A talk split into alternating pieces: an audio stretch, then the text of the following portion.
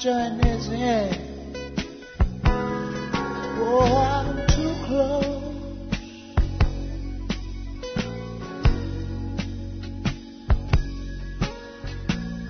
To shaking hands with all my, my, my, my, my, my friends.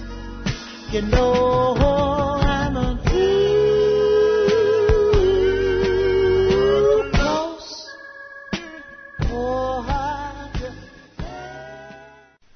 Hi there, welcome to our Soul Food broadcast, a ministry of Calvary Chapel, Princeton, West Virginia. I'm not going to have you stand and uh, read all the verses because there's a whole bunch of them, and we will cover all them anyway. So, in the interest of time and you getting to beat the Baptist to the Cracker Barrel, we're just going to pray and start.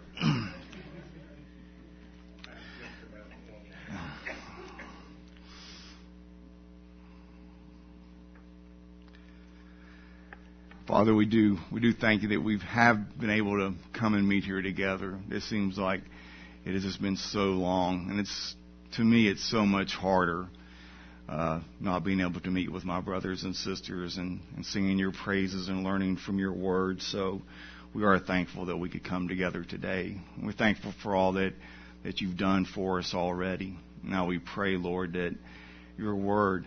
Uh, do the thing that only your word can do, and that is to transform us and to make us a little bit more like your son. For that is the desire of our hearts. And Lord, if that is not the desire of any heart in here, we pray that today you would make it that desire. We ask in Christ's name. Amen.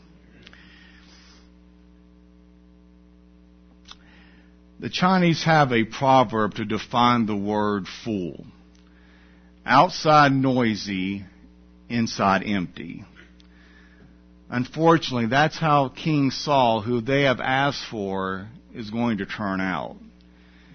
By his very own admission, at the end of his life, he will sum up what could have been his epitaph. When in chapter 26 he says, I have played the fool. Now, chapter 9 begins the second major section of the book of 1 Samuel. The first section dealt with Samuel, but now the emphasis will shift to Saul. Saul is one of those strange individuals that we encounter in the Word of God. Like Balaam, it's very difficult to interpret him. Both in the Old and the New Testaments, there are several strange characters who move across the pages of Scripture in almost semi-darkness. They come out, as it were, into the light, but like the groundhog, they see their shadows and move back into the darkness once again. Look at verse 1 with me. There was a man of Benjamin whose name was Kish, the son of Abiel, the son of Zeror, the son of Bechorath, the son of Aphiah, a Benjamite, a mighty man of power. And he had a choice and handsome son whose name was Saul. There was not a more handsome person than he among the children of Israel. From his shoulders upward, he was taller than any of the other people. One commentator I read said this, there is no indication at this stage of when the events about to be uh, told occurred in relation to the momentous meeting between Samuel and the elders of Israel at Ramah encountered in chapter 8. Certainly we begin reading chapter 9 aware of the questions that were raised at Ramah. Will Israel be given a king? Who will it be? What will this mean for Israel? However, we must be patient. The questions will only be answered through the complex story that begins, there was a man. Now chapter 9 begins almost abruptly, just like that. There was a man. This gives the impression that a new story is about to start right here. Just as the story of Samuel had begun with the words, there was a certain man in 1 Samuel 1 1, so this new fresh storyline also begins with the words, there was a man. Now the man spoken of is Saul's father Kish, who was apparently a very wealthy and powerful man in the region. We are then introduced to the sons of Kish, a young man by the name of Saul. Physically, Saul was tall, good looking, and strong. The kind of person that the people would admire. And believe it or not, being tall was something to be commended in a future king at that time. which I don't understand. I mean, they're looking for someone to run the country, not play power forward for their basketball team. But anyway, that's just something I'm having to work through with my therapist. What is interesting is it literally says that Saul was a head taller than everyone else.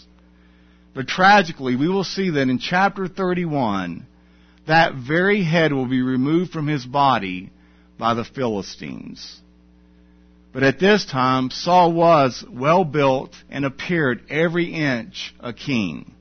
Saul was literally tall, dark, and handsome. Now I wonder if his good looks aren't also a part of his problem later on.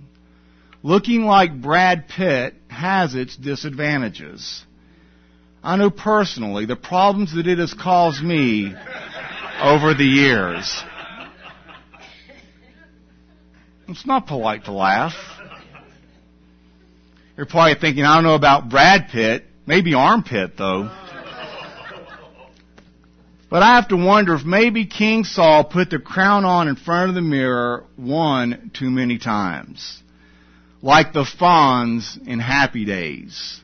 For you younger people, the Fonz was Brad Pitt with greasy hair.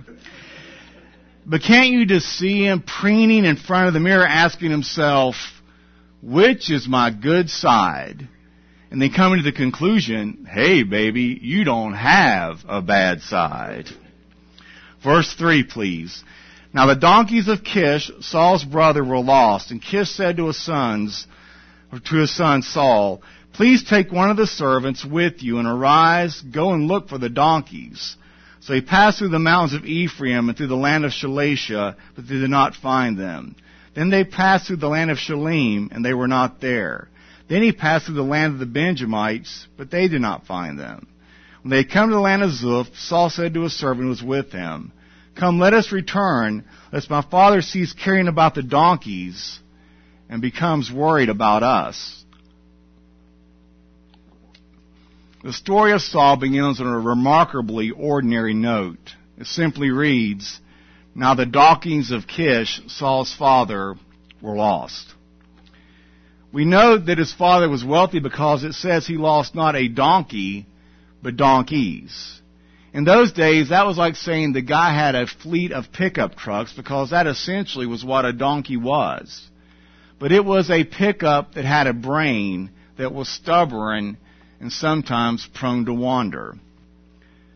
But think about it. The future of Israel was in the balance. A political revolution was simmering. But we are taken out into the country to a family who had lost some donkeys. That's about as far from the crisis of chapter 8 than you can imagine. Notice the focus on the father-son relationship. Our study in 1 Samuel has been dominated by father-son relationships that have gone bad. Eli and his boys, and then Samuel and his sons. But now we see a son who gladly did his father's bidding. And as with most people, Saul initially had many good character traits that we can admire. He could have said, I have way more important things to do than to look for lost donkeys. Instead, he did as his father asked and was diligent in carrying out the task. Verses 4 and following reveal that he and his servant went throughout the hill country of Ephraim. They kept looking, but they could not find the animals. Now this task may have seemed like a very insignificant event. Some animals are lost, and Saul goes to try and find them. Yet this insignificant event led to some very great things. And I think there's a principle here, and this is it. If you have some seemingly insignificant task to perform, do it and do it right. It may be the door to some other great responsibility and privilege. Every Christian can look back over their lives and see how God was at work in a series of incidents that at the time must have seemed very insignificant. But the Bible makes it very clear that who he was faithful in little is also faithful in much. Now the mention of the land of Zuph in verse 5 is worth noting. Here is a subtle hint of where the story is leading. Ziph was none other than the great, great, great grandfather of Samuel. The land of Ziph was named after him and was apparently the region around Samuel's hometown. Saul had come to the territory of Samuel. Now we might expect that that anticipated connection between the great prophet and this young man would soon become apparent. However, it is clear that Saul had no idea of what was about to happen. Now I think God caused the donkeys to wander, and Saul will not be able to find them until he comes to Samuel's front door. Let me ask you, so far in our study, we have seen God controlling mice, heifers, and now we see him controlling donkeys. What does that mean? Simply this God is sovereign in every circumstance and every event in our lives. Verse 6, please. And he said to him, Look now, there is in this city a man of God. And he is an honorable man. All that he says surely comes to pass. So let us go there. Perhaps he can show us the way in which we should go. Then Saul said to his servant, But look, if we go, what shall we bring the man? For the bread in our vessels is gone, and there is no present to bring the man of God. What do we have? And the servant answered Saul again and said, Look, I have here at hand one fourth of a shekel of silver. I will give that to the man of God to tell us our way. So Samuel's servant comes up with an idea. He tells Saul that there is a prophet who is an honorable man, and all that this prophet says will certainly come to pass. That's incidentally how you know a true prophet. His word is the word of God, and his character is such that he is held in honor. He is a man of orthodoxy, and he is a man of orthopraxy, which means he believes right, and he also lives right. The strange thing is, at one level, Saul continues to commit himself to us. Unlike the greedy, corrupt sons earlier in our story, he was not going to ask something for nothing. Alongside a favorable impression that we might be forming about this young man's character, we should also note for future reference that he was not the leader in this situation, but followed the word of another, in this case his servant. But as I said earlier, many of the traits that we see in Saul are initially good. But we will also begin to see some attributes that are put there like little seedlings that in time are going to come up ugly and unfavorable. Saul is rich, well composed, and good looking. But we begin to see that Saul is also not really acquainted with the Word of God. He does not know where, who Samuel is, even though his servant certainly does. That's like living in Princeton and not knowing who I am. Just kidding. I don't know why I say stuff like that. Look at verse 9. Formerly in Israel, when a man went to inquire of God, he spoke thus. Come, let us go to the seer, for he who is now called a prophet was formerly called a seer. Then Saul said to his servant, Well said, come, let us go. So they went to the city where the man of God was. And they went up the hill to the city. They met some young women going out to draw water and said to them, Is the seer here? And they answered them and said, Yes, there he is, just ahead of you. Hurry now, for today has come to the city, because there is a sacrifice of the people today on the high place. As soon as you come into the city, you will surely find him before he goes up to the high place to eat. For the people will not eat until he comes, because he must bless the sacrifice. Afterward, those who are invited will eat. Now therefore, go up, for about this time you will find him. Now verse 9 gives us a little background info. It tells us that a prophet used to be called a seer. He was called a seer because he could see supernaturally into the spiritual realm. So he was a seer.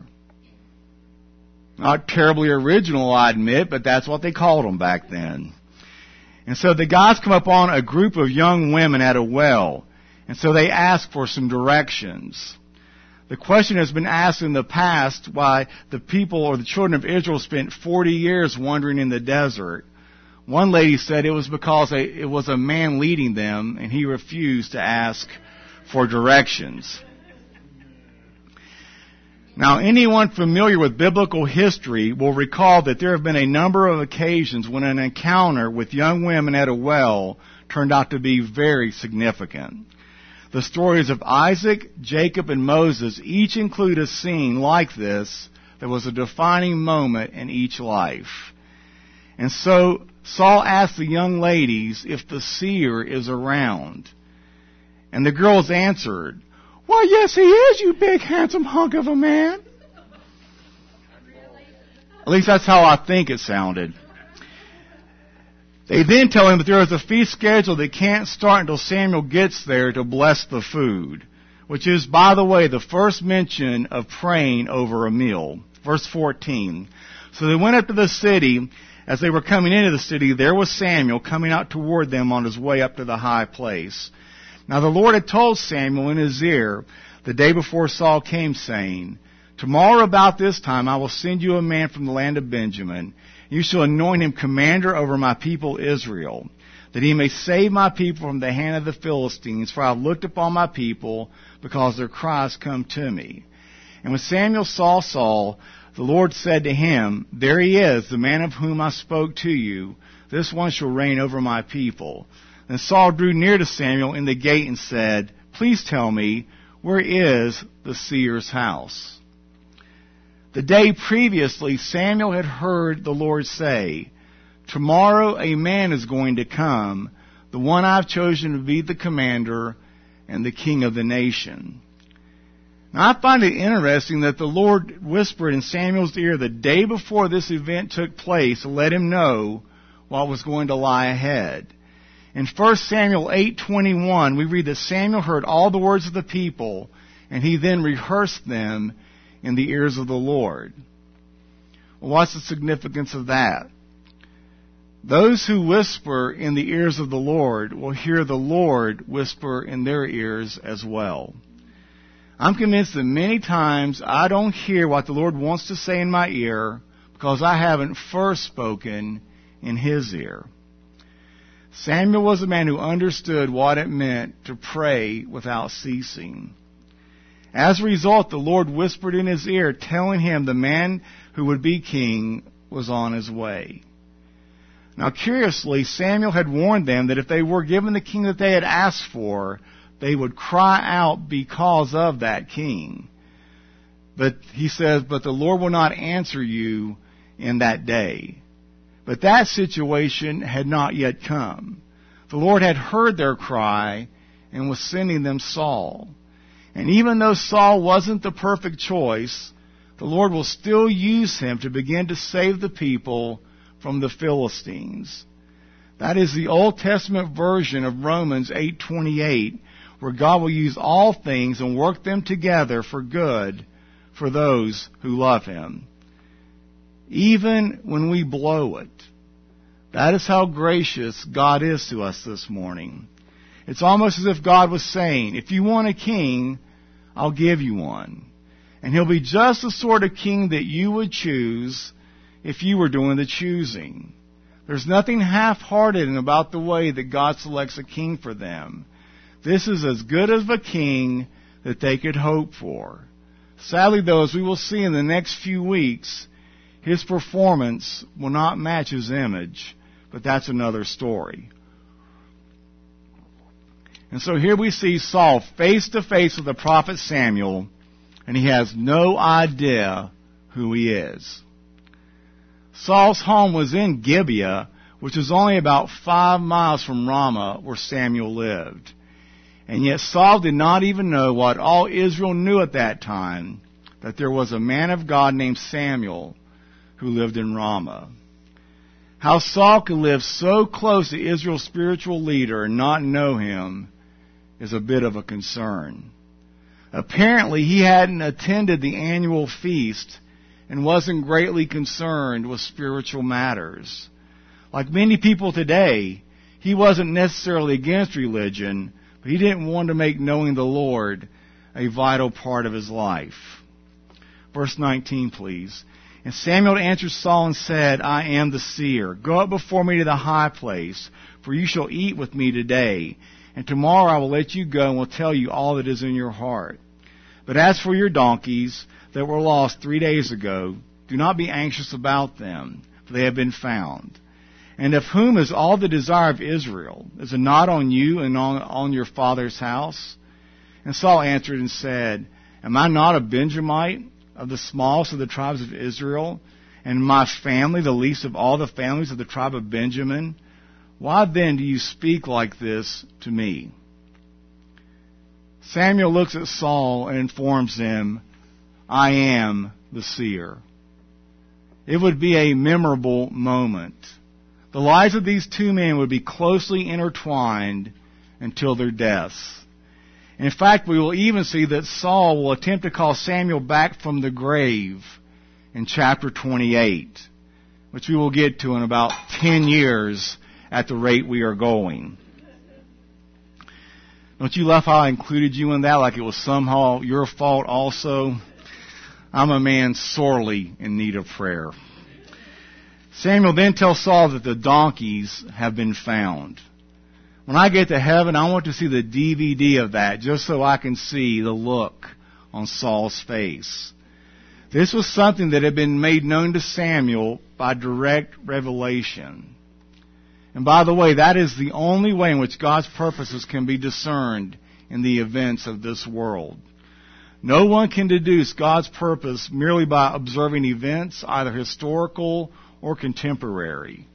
Only when God reveals His purpose, as He did on this day for Samuel, and as He has done on a larger scale in the whole Bible, can any human know the purpose of God in human events.